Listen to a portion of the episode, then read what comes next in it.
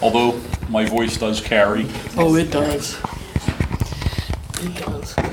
Or as I have, uh, when I put into the notice, as much as interesting as each camp was, your narrative between the ver- between the locations with all your stories were just as good. Okay, well, thank you for that. So can I quickly do introductions? Between six and ten years old, we lived in Ma- in Maryland, just outside of Washington. We spent a lot of time going to Civil War battlefields.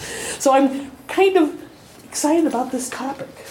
Okay, And I'll turn it over to you so I won't bore them further. all right, so it's my job to bore, bore you further. So let me ask you a question. How many of you have been out to the, to the Lake County and actually did the Civil War walking tour? I recognize some of you. Great. Okay. What I'm going to do is I'm going to be talking a little bit about the history of that, a little bit about the history of the uh, uh, program, and also then talk about the, the food of the Civil War and the soldiers.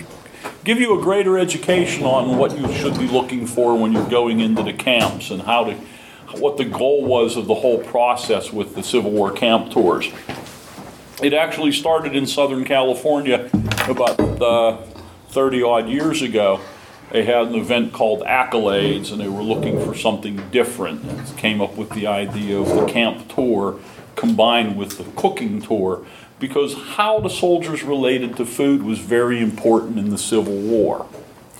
Uh, there's an excellent new book, not that new, called A Taste for War by uh, Davis. I can't remember his first name, uh, which he covers some of the, and, and was a source of great inspiration for me, but he covers a lot of uh, the rations, the uh, uh, way that they were prepared, what was available, and we're going to go through a lot of that today. I've brought a lot of things with me to play kind of show and tell on the things that they would have either been issued or would have been uh, pillaged, foraged is the more polite term, and uh, what they would have been able to acquire from the sutlers. So we're going to cover that. So with the history of the cooking tour, the goal was to be able to go from camp to camp to camp, depending on the camp setting. Each individual organization did their own setting, created their own parameters as to where they were, what was going on, and then how the food related into that. And that was the whole goal of that, was to create an interaction with the public so that the public could understand and learn a little bit about that. And by the way, at any time you want to interrupt for a question, just pop your hand out and fire away. Where is this cooking tour? This was done, the, like I said, the first one was done at, at the Accolades, and that was in the Embarcadero Park in, uh, in Los An- in uh, San Diego, California. The one we did was at the Wauconda Civil War event, which was unfortunately canceled this year. What year was that, was the accolades? The Accolades was in, uh, I think it's still going on, uh, about 1992 to 94. And it was an interesting event because it was a timeline and it was sponsored by the United States Navy, since it's right there in the Embarcadero, right across from Coronado Island. And then what they did was they'd have the Navy band out there, and you'd have groups from different time periods of American history doing things. And that made the cooking tour very interesting because the cooking tour was not just Civil War. Uh, for example, they had uh, Patton's Third Army Headquarters mess, which did a beef stroganoff strictly with sea rats. What? C rations. Oh, Canned C rations. ration. Oh, Did you hear sea rats? Sorry, army jargon there. They probably would have taken. scary. They probably would have taken first places, but one of the judges walked in and said, "How about a cup of coffee?" This is a field army headquarters mess. Coffee is twenty four seven, as anybody who's actually been in the military would know. And that cost them first place. They went from first to third like that. But it was still an impressive thing to do. Okay, so let's get into the food of the American Civil War. Now, one of the big challenges of the, the period is transportation, storage, preservation. So, transportation, it's 1860s. They were able to just put everything onto the superhighway and move it down where the superhighways were. And the superhighways were called, what's that? The superhighways were called rivers. So anything you wanted to move any distance, the best and most efficient way of doing it was by steamboat. Okay, so they would move things down the river. If you look at the map of the Civil War and you look at where battles were fought, aside from the campaigns that were taking place in the east, which, by the way, the Peninsula Campaign, the James Rivers Campaign, all of the battles that took place around the ports to blockade the Confederacy, and then the inland campaign, the Mississippi River, Vicksburg, uh, New Orleans, going up into Fort Henry and Fort Donelson on the Tennessee River, going up into Chattanooga. So all of your battles, Shiloh, Pittsburg Landing is right there on the Tennessee River. So all of your battles concentrate upon that superhighway because cutting that is essential to the transportation. Also, that means it's a supply line for the North. The next thing you have are railroads. So railroad hubs become really important, especially someplace like Chattanooga. Chattanooga is vitally important because it's a river port and a railway hub. Place like Chicago is real important. It's a port and a convergence of lots of railroads. St. Louis, same way. New Orleans. So these are very important elements of the transportation network. So from there, you have your rivers. From your rivers, you go to the rail. From rail, now you're going to wagons. Okay? Now, mentally, you can start to think about distance, time, and when we get into distance and time, that really impacts the second element of this, which is preservation. Okay, what can I move over that kind of distance and still have it functional as food?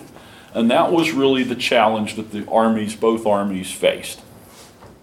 So when you look at the rations that were given to the soldier, the soldier is supposed to get one pound of fresh beef, and the easiest way to move beef was fresh herds. One pound of fresh beef, or three quarter pound of salt pork or salt beef. Now, the way that they would do that is they would take a hog's head, which is not the head of a hog, it's a barrel designed to hold a whole hog, including the head. So, what they would do is they would have provisioners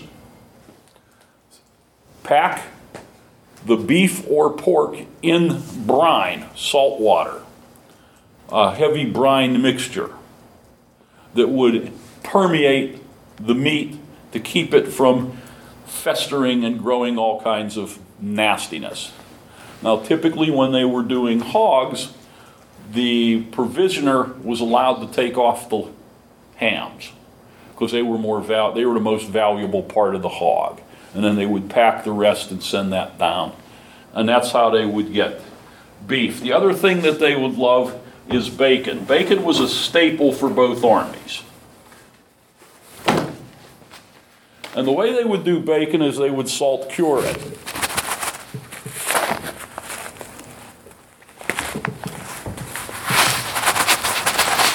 So if anybody's in the mood for some bacon, I just made a mess of your sign. No problem. This is what it would look like. This is actual salt cured bacon done in the standard methodology of the period. It is designed that it actually is preserved. Now, one of the things that the soldiers didn't get issued was salt. They didn't need it. Trust me, this is as much salt as you get in the box of Morton's. Wow. So you can actually see How, how old is that one? uh, how old is that? That's about a year old. Oh, okay. Fresh. Okay, so that is Yeah. fairly well preserved. Now, bacon is an essential staple for the soldiers. The way you would prepare this is you would first take out your boiler. And if you had time, uh, well, you literally could actually cut a piece off and, and as the old saying goes, chew the fat. That's where it comes from. It comes from taking off the fat of the bacon and chawing on it. Uh, they would take that and cut that, put it in a boiler, and they would boil it. Not to cook it, that's to remove the salt because it's that salted. After you do that, you would then take it into your frying pan or whatever you're going to fry it with, or just empty the water out and cook it in there. Fry it, get the grease out because the grease is going to be essential for other things. That becomes part of your cooking tour. So that is one of the things they would do. The first thing, so that's an essential.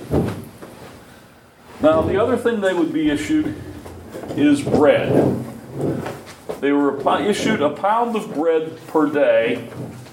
In the Northern Army, that typically was called hardtack. One question. When when you mentioned uh, the pound of beef earlier, Yeah. were you talking about per every three days, was it, or every day, or? Theoretically, that was supposed to be a daily ration, was a pound of beef and a pound of bread. Okay. Okay? Never worked out that way, as you can well imagine. And a pound of beef or a pound of pork, uh, if you got a pound of meat out of that, you did really well. You may wind up with two, you know, you get a pound of beef and it's three quarters pound bone, uh, just because of the way they butchered it. They weren't professionals out there in the field, you know, wasn't, you know, these guys weren't used to cutting steaks and cutting ribs and they just hacked at it and issued it out. So what you got was what you got. So theoretically, yes, you got a pound of beef and you've got a pound of bread. That was your daily ration. In the Northern Army, if you were in the field, that pound of bread was hardtack. Now, hardtack is a really complicated mixture of salt, a little bit of salt, flour, and water. Bingo. Exactly. Uh, it- you know, you can use it as paste. So they would make that. 30 years of practicing at this, I've learned something about hardtack. the problem with, with hardtack wasn't that they baked it enough or, or they baked it too much. The problem was they didn't bake it enough. If you bake it till it's a real dark golden brown, it then becomes very, very crispy and will break apart and will crack. It's when you just get it to where it's just starting to brown that it takes on the features of, well, what do you do with flour and water? You make paste. And the paste hardens and it becomes rock hard. And that's exactly what they got. So that's why the uh, hardtack always got the, the nickname of uh, tooth dullers, worm castles. So what the soldiers would do is there would issue their one other thing that they would get an issue, at least on the federal side, was their favorite element, and that is coffee.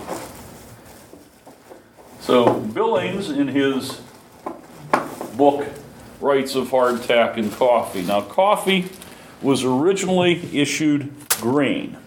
They would issue green coffee beans. And the soldiers would have to then roast the coffee, grind the coffee, and then make the coffee. During about the middle of the war, they thought that was a little inefficient, that they could roast it and issued roasted beans. So for most of the war, this is what was issued. And finally, towards the end of the war, they realized just as easy to roast it, grind it, and we issued ground coffee. And they started doing that. Something else the soldiers were issued was sugar. Now, you don't have a lot of functional use for sugar in the field So typically what the soldiers would do, if they were issued ground coffee or if they ground their coffee, they would just automatically mix the sugar and coffee together. And they said you could always tell the veterans from the newbies because by the time the veterans were there, the coffee was super strong and super sweet. And that's just how they took it. So I have my little coffee boiler here. And I have my mucket. Each man would have a mucket. Yes, sir. I have two questions. One is you, you mentioned that the, the the cattle were were transported based live. Typically. So does this mean that when they were slaughtered, they would always get salted, or did some of the troops get? No, they got fresh beef. Yeah. That was the, that was the advantage of taking it live. So they would uh, take it to usually a depot, and if they needed to, move it out into the field, or they would slaughter it live, slaughter it at a depot, and then, then salt it and send it out. So it wasn't too old when the soldiers got it. So that was a technique for, uh, for beef, and then, of course, like I said, explain salt beef and salt pork, uh, how that would be done. The other question was what the the metal utensils, what, what exactly were they made out of? Tin, Tin. tin, with good, healthy lead solder.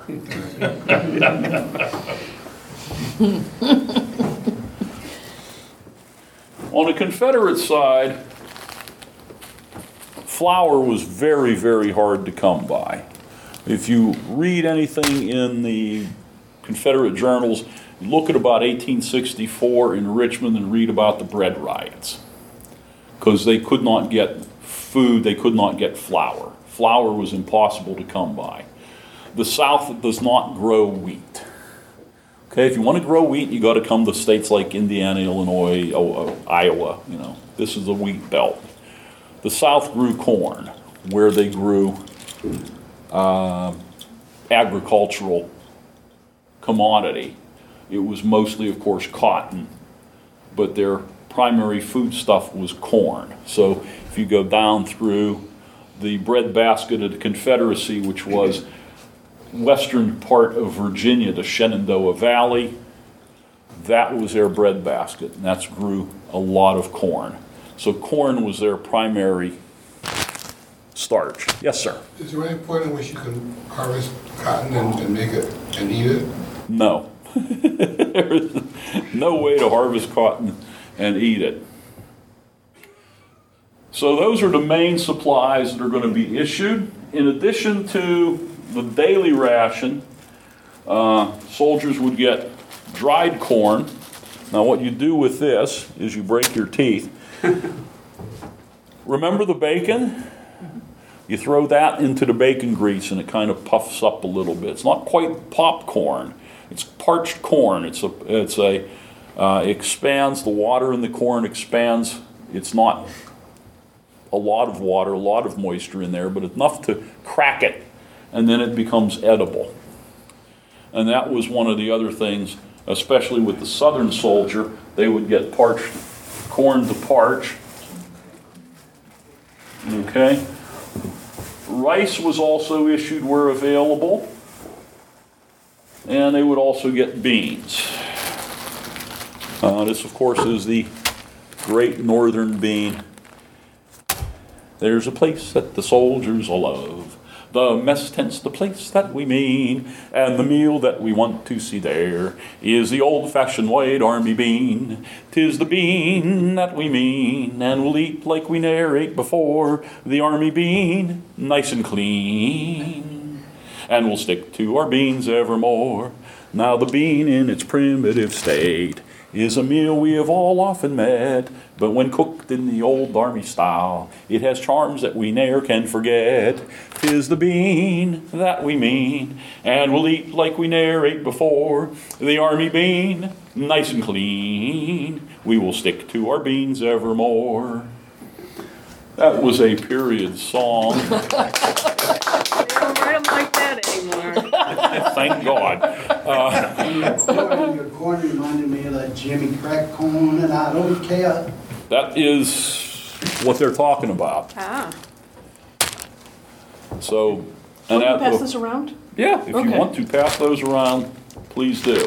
Now, I gotta tell you, my hardtack is not really hardtack. Um,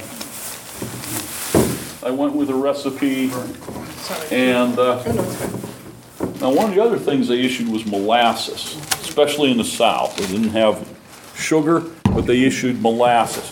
Now, the north, you know, when you look at the northern industries, uh, what the north is able to do is import a lot of different items, okay?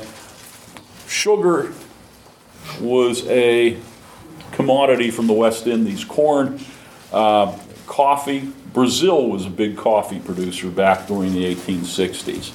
So if you read in there, it'll talk about Brazilian red. That's a coffee, okay? So they will talk about different types and areas where they get coffee from. So those were different things that the North were able to import. By blockading the South, of course, they prevented the South from getting those things.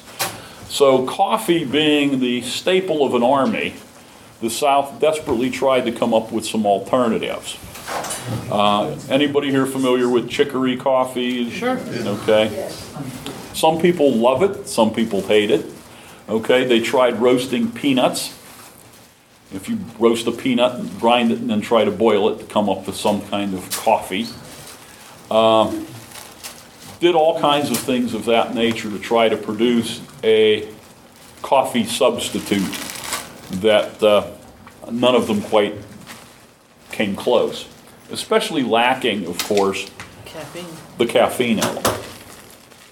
And that is why the soldiers love coffee, because, you know, you give you that little perk, get you back up on your feet, you know, get you through that, uh, you know, 12-hour guard mount, whatever you were doing. So it was essentials like that that allowed them to, uh, to get by. In addition to being rationed food, part of your rations would include other elements. Candles. Uh, a soldier would get about four candles a month, which isn't bad because if you were messing with four other people, that would, you know, give you enough candles for, for what you need to do. You know, writing a letter or whatever. They would also be issued soap. So if you found a stream, make sure you got the water from upstream rather than downstream of where they were crossing, because, you know, they would bathe, you know. The idea that, you know, people back then only bathed once a, once a week, nah, they, anytime they could take advantage of a stream, they would wash up as best they could. Uh, especially their clothing, which tended to have all kinds of uh, critters after they've been on campaign for any length of time. So so there might be a, a, a, a group of like 50 soldiers, but they would be cooking in little groups of three or four? Yes. Typically, you would break into a four-man mess. Might be one or two extras, you know, so three to four, like you said. Pretty inefficient. It is pretty inefficient, okay? When we're dealing with an army on the move, the way it would work, you would have a division, and the division would have three to five regiments, okay? They would alternate on the movement as to which regiment would be in the lead. So I'm the lead regiment. I march for a day, I go into bivouac. The second regiment passes us by and marches for a day. While we're in bivouac, we're given our rations. Usually, again, three days. So you get three days worth of fresh beef. The first thing you do is you cook it all. Because the last thing you want to do is carry around uncooked beef at 110 degrees, even if it was only going to be for two days. Okay? You would cook it, and there was a couple things that they would do. Hardtack, they would take this and they would smash it and pulverize it down as small as they could get it. Take some bacon grease and water, mix that together, and re- reforms into a kind of a dough. They would take that, take your beef.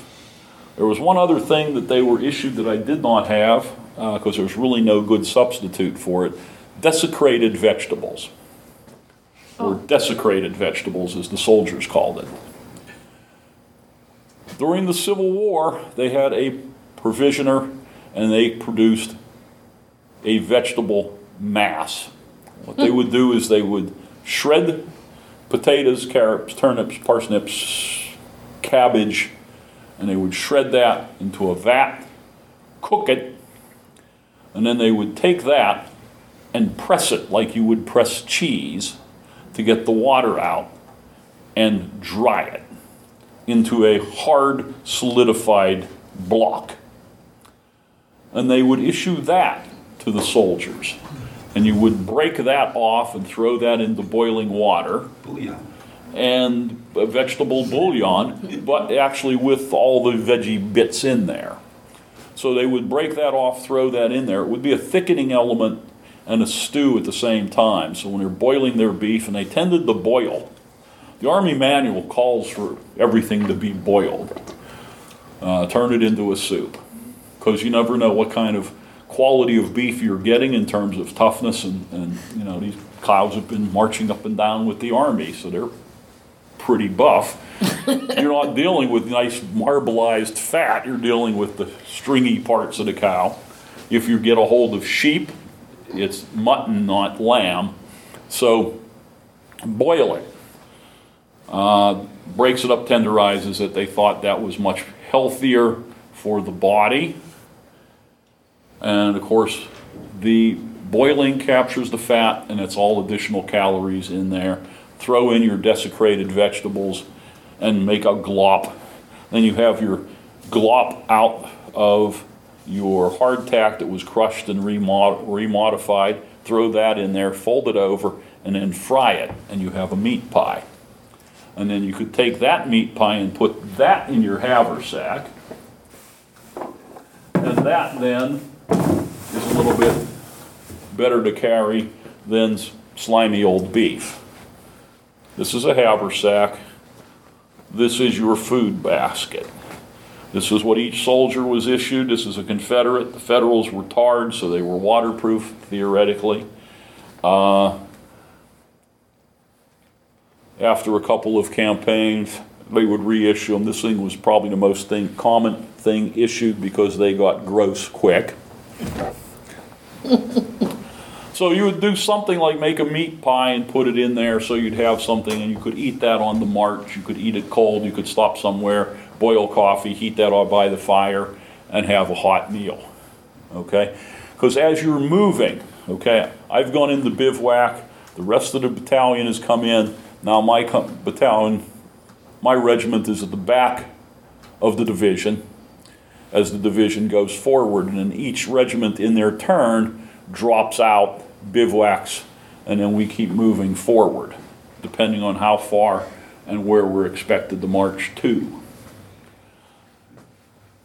This way, you could keep the supply wagons to the rear and keep things in supply, and then still have your, your division moving.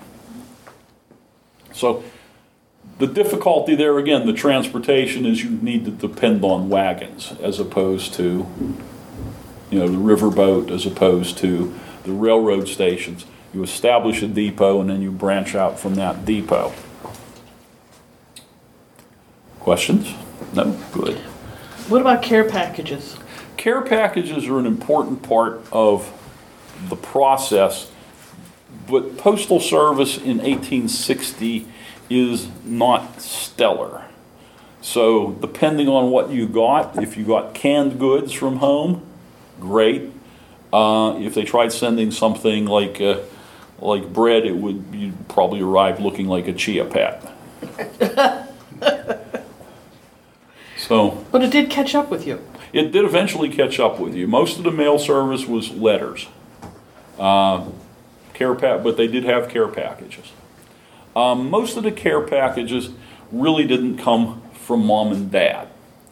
Uh, what they would do is groups like the Christian Sanitary Commission would provide and move with the Army, have their own supply functionality to be able to provide the soldiers little bits of, of home, like, you know, some cookies or cakes or something like that, that they could provide to the soldiers while they're on the march. So those were a real source of care packages, again, especially for the Union Army.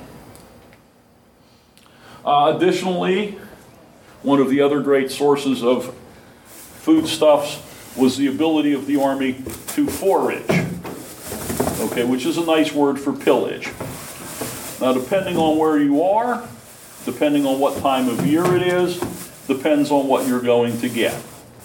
Uh, Most of the time, what you're going to do is if you find the farm, you want to hit their root cellar.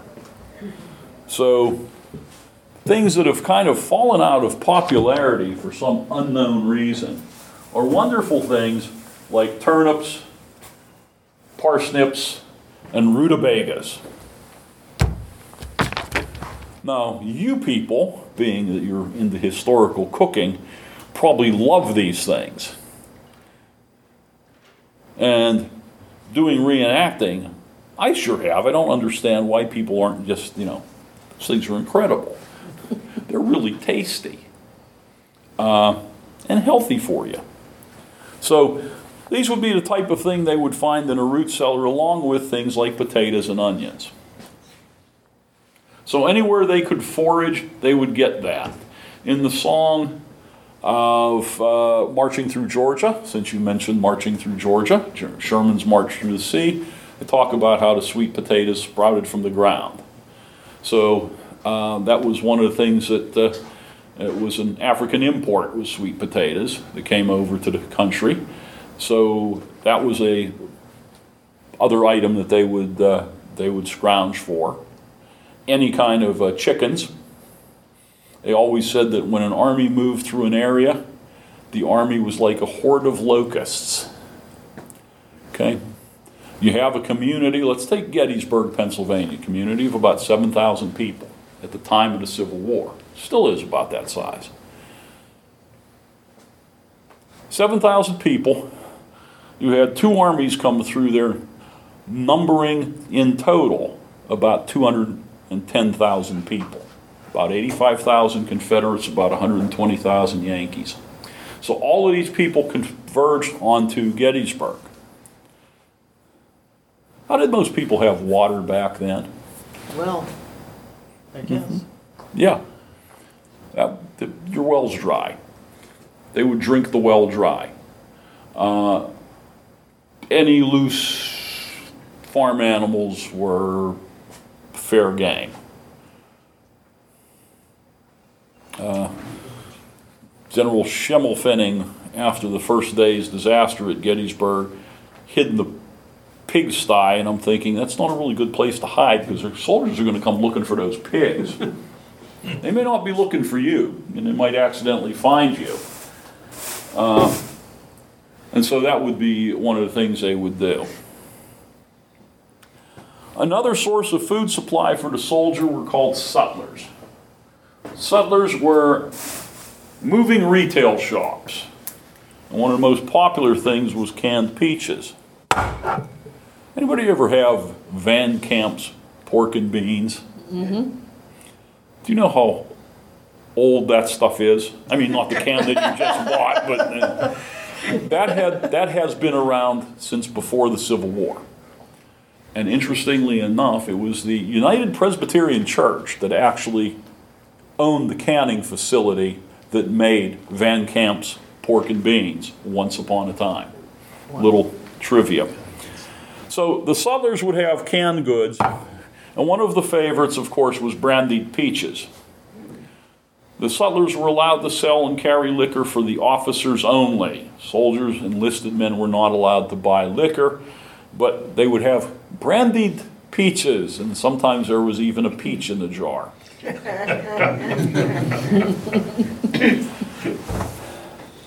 the settlers were notorious because of their pricing.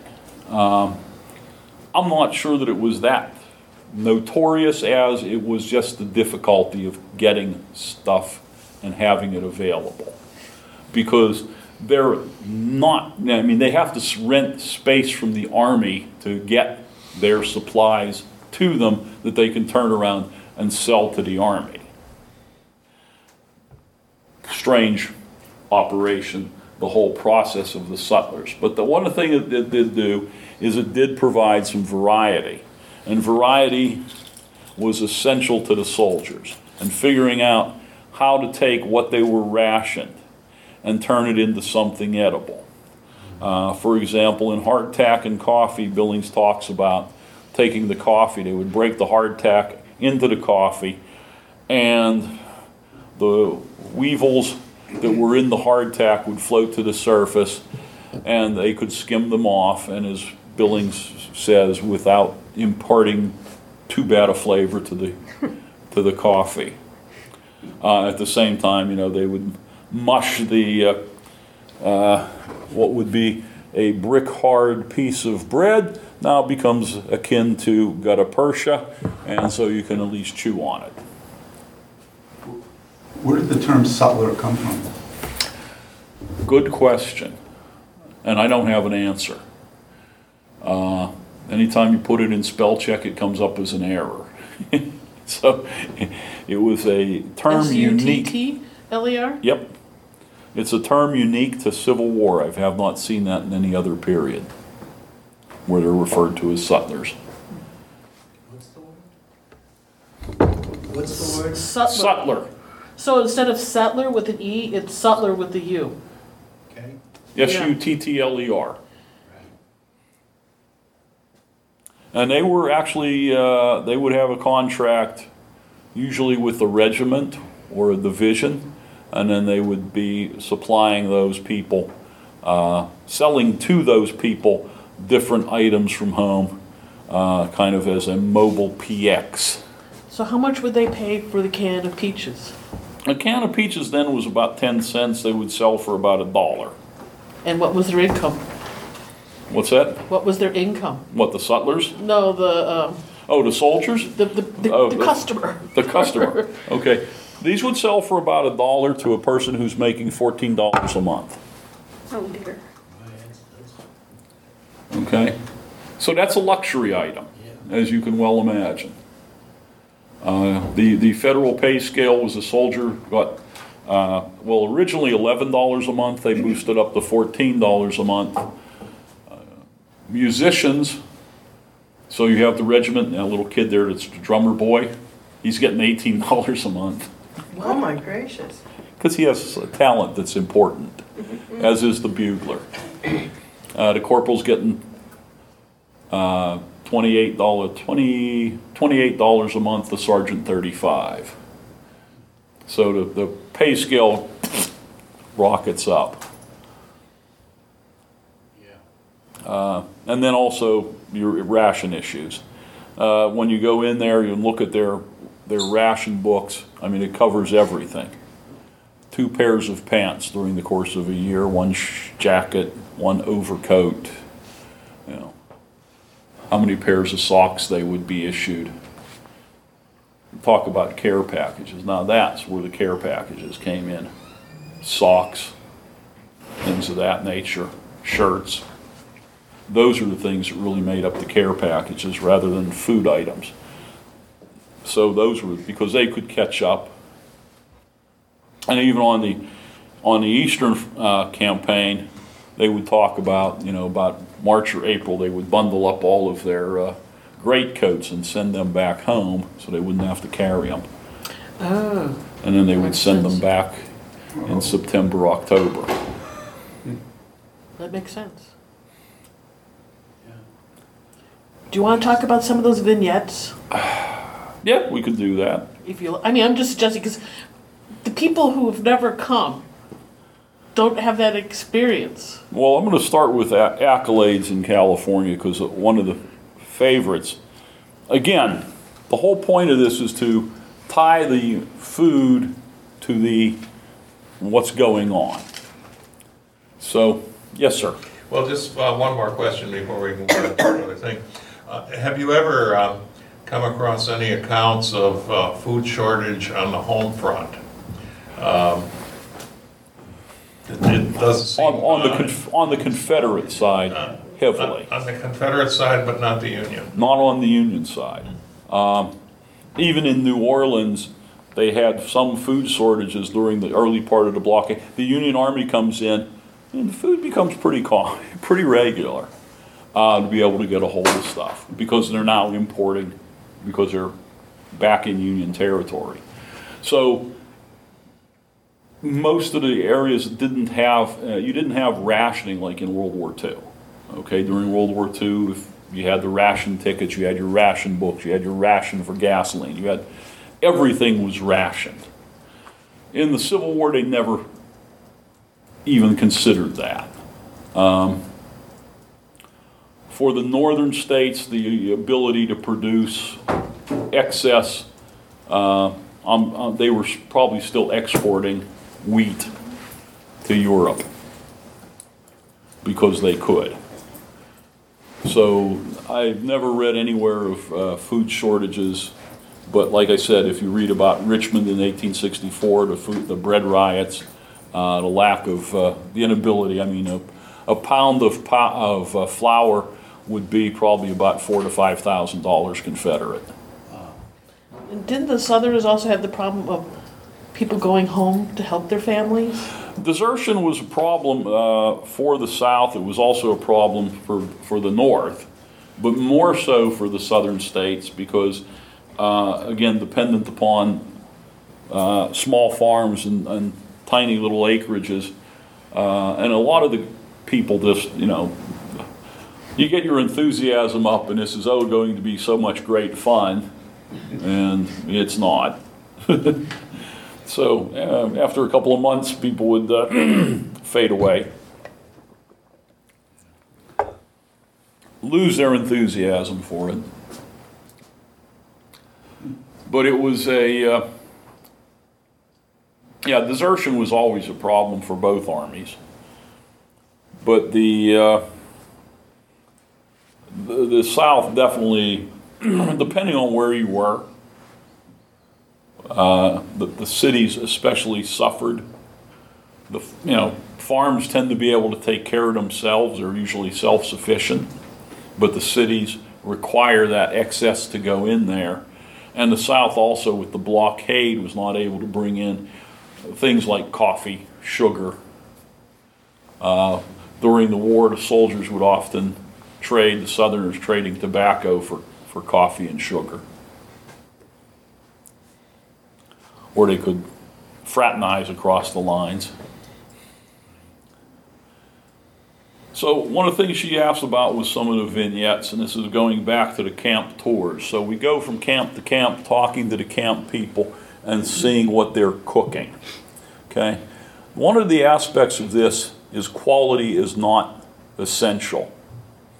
It's not about quality, it's about where are you at, what's going on, where did you get your food, and how are you preparing it? So these are the elements we're looking for an understanding of your situation and how food relates to it. Going back to accolades, when we first did this, we first did the cooking tour the first year. The second year, everybody was prepared for it. Well, one of the units, the 19th Indiana, had a huge pig roast.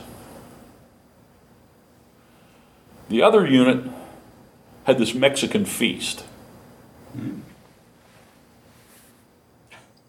Okay, I'm confused. so, I go up to Gary Fridella, who's commanding the 19th Indiana. Tell me about what's going on. Well, my men found this pig, so we slaughtered it and we set up a, you know, and he has all the whole elaborate ironworks for doing a pig roast. Okay. I'm not buying that story. I go over to Al Hahn's group, and they're doing this. Mexican, they've got this.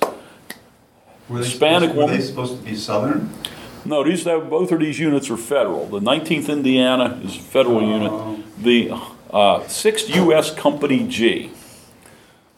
So I go over to Al Hahn's group, and there's this Hispanic lady flattening tortillas and cooking them on a rock, peeling the tomatoes, and roasting the tomatoes and peeling them for salsa, and doing all of this stuff over a campfire, very period, very correct. Al, what's going on here? Oh, we're the 6th U.S. Company G, okay? Says, we're in San Diego. at the Embarcadero preparing to embark to sail east for the Civil War. One of my sergeants is married to a senorita, and for the company, she's making a going away feast. I'm like, damn, that works. you know, it's locally grown produce, you know, California beef, everything, you know. He took first. Gary didn't even place because he lost to a Michigan engin- engineer that was cooking beef and barley soup on a fire, reading out of a field manual how to make it. he took second. Patton's mess, even without coffee, took third. so, That's what's so fascinating. That's why it's worth going to every year. It's like, you know, one of our traditional winners used to be the Austin's uh, Sharpshooters. That's a Confederate unit. Culinary skills. How to put this politely? They didn't have any. Um, what they would do is they'd fry bacon, and then they would make what's called a, a what would be called a, a Johnny cake or a hoe cake. I had a dream the other night when everything was still. I thought I saw Susanna running down the hill. A hoe cake was in her mouth, a tear was in her eye. Oh, said old Susanna, Susanna, don't you cry. Um, a hoe cake is nothing more than uh, cornmeal and water. Now, if you're competent, you use boiling water. Well, cornmeal and boiling water is what? or, or polenta. Polenta, exactly. So what you're doing is taking it, making it into a polenta, and then frying it in bacon grease. And that would be a that's a hoe cake. So when you see that term, now you know what it actually is. It's just fried polenta. Uh, now, if you don't make it with boiling water, you make it with cold water. What you've got is sand. and as much as I tried to get Bill Malberg to boil the water before making his hoe cakes, he would just, you know, you just take a bite into it, and it's like eating a piece of sand. It's just, you know. And they were a traditional winner because um, the way they would camp, the way they would set up, what they had was very consistent with what they were presenting, which was an arm, which was a unit on picket, out, you know, totally dependent on just the supplies that they had, which is good old-fashioned bacon, cornmeal, and if they could pillage an onion or, or some vegetable, that would be what they would be eating. Other units portraying something, uh, one of my favorite stories, we had a group that was doing the 10th Veteran Reserve US. Now, the 10th Veteran Reserve, they were portraying a unit that was stationed in a little town called Chicago because they were guarding Camp Douglas, which was the Confederate prisoner prison camp. And they're set up, and we go in, and what are they making? They're making split pea soup, which makes perfect sense. Dried peas, common, common commercial element. And then I made the mistake of asking, I said, So I suppose you've got some nice ham hocks to throw in there for flavor. And they replied, Where are we going to get ham hocks? and as I'm walking away, one of the women next to us, next to me, who had been on the tour, goes and says, Chicago, the city that works. Hog butcher to the world. Needless to say, they didn't do that well. so those are some of the ideas and the vignettes that the soldiers would do, and and uh, we had a group that did uh, Ian Baker and does a basically a hell on wheels.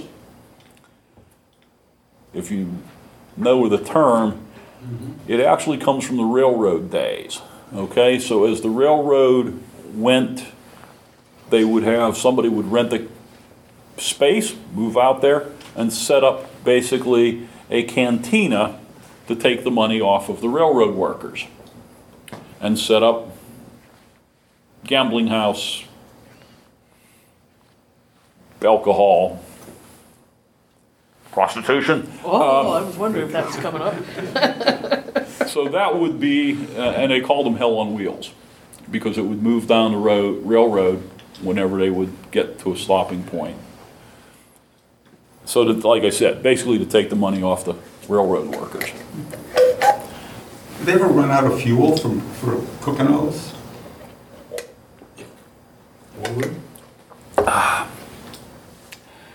Ye, not really.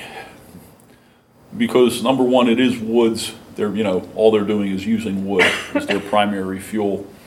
Uh, now, fence posts became real scarce after an army went through. You're not gonna have a lot of those because they're dry, so they chop up easy and they burn easy. So I mean, chopping down, you know, trees and trying to, Burn them is, yeah. Uh, you would usually scrounge through for the dead, dead fall, dead fall tear and down, whatnot. tear down buildings. Yeah, you do that too. You know, see, that barn looks like it's been up too long. I'll just tear that down.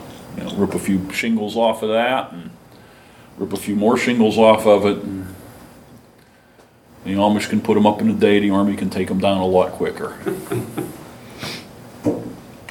So yeah, fuel would be an issue. I mean, like I said, when an army went through an area, it was like a horde of locusts. Uh, anything they could eat, anything they could steal, anything they could drink, anything they could use for, for burning and building a fire. Now, the army would actually go out and procure wood, so they would actually send people out to chop wood. So if they were in camp, they would actually do wood, wood details to go out and harvest lumber for their, uh, for their fireplaces.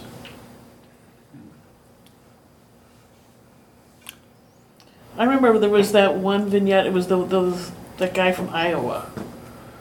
I don't know his name. Dave Gordy, Yes, yes, he's the one that at least twice had the rat. yeah, which was actually squirrel. But that's, it doesn't matter. It was the thought that counts, you Yeah. know. And, and the, there was that one. I mean, and he shows up with horses that also looked pretty darn lean. It was the group that was going through Texas, Yeah, and they came upon a homestead that had already been visited multiple times. There was nothing left to pick out of that place, except they found the rat or squirrel scurrying into a hole, and they chased it down and roasted it. But I was very impressed that the, even the horses looked a little lean until I talked to my sister, and she goes, "They're probably race horses. They have a high metabolism. It's hard to keep them happy, you know, are well enough fed." uh, he does get, uh, what he does is basically horse rescue. Okay. So what he does is, you know, because a horse, uh, a racehorse has about a uh, four-year functional life expectancy If for. they win, if they don't win, it's about eighteen months. Yeah, and, you know, if they win, then they're stud, and if they don't win, they're glue factory. So that's what uh, he does, is he picks up uh, horses like that, because they're used to being ridden, and uh, his people are all pretty, uh, pretty lean themselves. Mm-hmm. Uh, so they look really good. And my daughter's picked up a couple horses that way. And you, you, you go down to the racetrack when they don't want them and when they're free. Yeah, Really. Because they pass a law, they can't make them dog food anymore. So if they, they either give them away to some horse, baby girl, or they ship them to Canada where they can make them into dog food. But that's a cost too, and what often that's why there's lots of problems because there. Well, what's the value of a horse?